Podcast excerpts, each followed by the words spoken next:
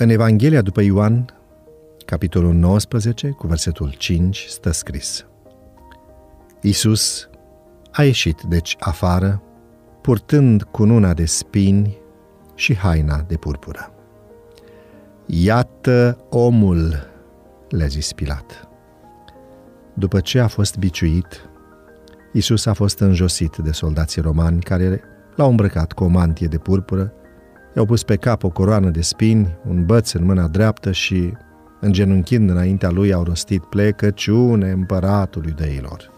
L-au scuipat în față, l-au bătut și l-au pălmuit.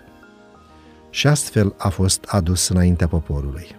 Deși chinuit de tortură, chipul său arăta milă. Fața Mântuitorului n-a fost desfigurată pe când se afla înaintea vrăjmașilor săi.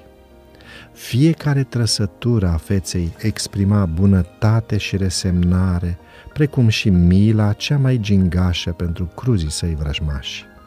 Unii dintre cei ce priveau scena plângeau. Privind la Domnul Hristos, inimile lor erau pline de simpatie pentru El. Chiar și preoții și conducătorii erau convinși de faptul că El era exact ceea ce spune că este. Acesta este un citat din Cartea Hristos, Lumina Lumii, la pagina 637. Pilat, reafirmând nevinovăția lui Isus, l-a prezentat spunând, Iată omul! Nu știm de ce a folosit guvernatorul roman această propoziție pentru a se referi la Isus, dar a rostit un mare adevăr. Isus fiind cuvântul lui Dumnezeu făcut om pentru salvarea rasei umane. Datorită întrupării, El a devenit reprezentantul întregii omeniri înaintea lui Dumnezeu, luând asupra sa păcatele ei și murind pe crucea calvarului pentru ea. De aici reiese valoarea enormă pe care o are fiecare om înaintea lui Isus, indiferent de culoarea pielii, de naționalitate sau de religie. Ne-a iubit și și-a dat viața pentru noi, pentru ca noi să credem în El. Citez, dar Dumnezeu își arată dragostea față de noi prin faptul că, pe când eram noi încă păcătoși, Hristos a murit pentru noi. Am încheiat citatul. Romani, capitolul 5, versetul 8. Conducătorii evrei, convinși că Isus este cine pretindea că este, au strigat și mai tare. Răstignește-l! Răstignește-l!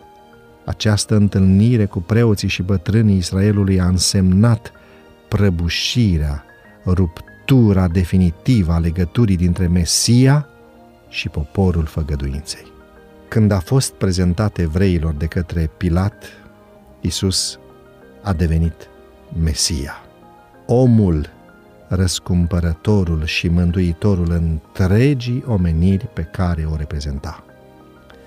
Dacă vă confruntați cu probleme grave pe care nu le puteți depăși, dacă trăiți sub permanentă presiune, dacă sunteți foarte confuz, căutați-L pe Isus. Iată omul care vă poate ajuta să depășiți orice obstacol. Devoționalul audio de astăzi ți-a fost oferit de site-ul devoționale.ro în lectura pastorului Nicu Ionescu. Îți mulțumim că ne urmărești!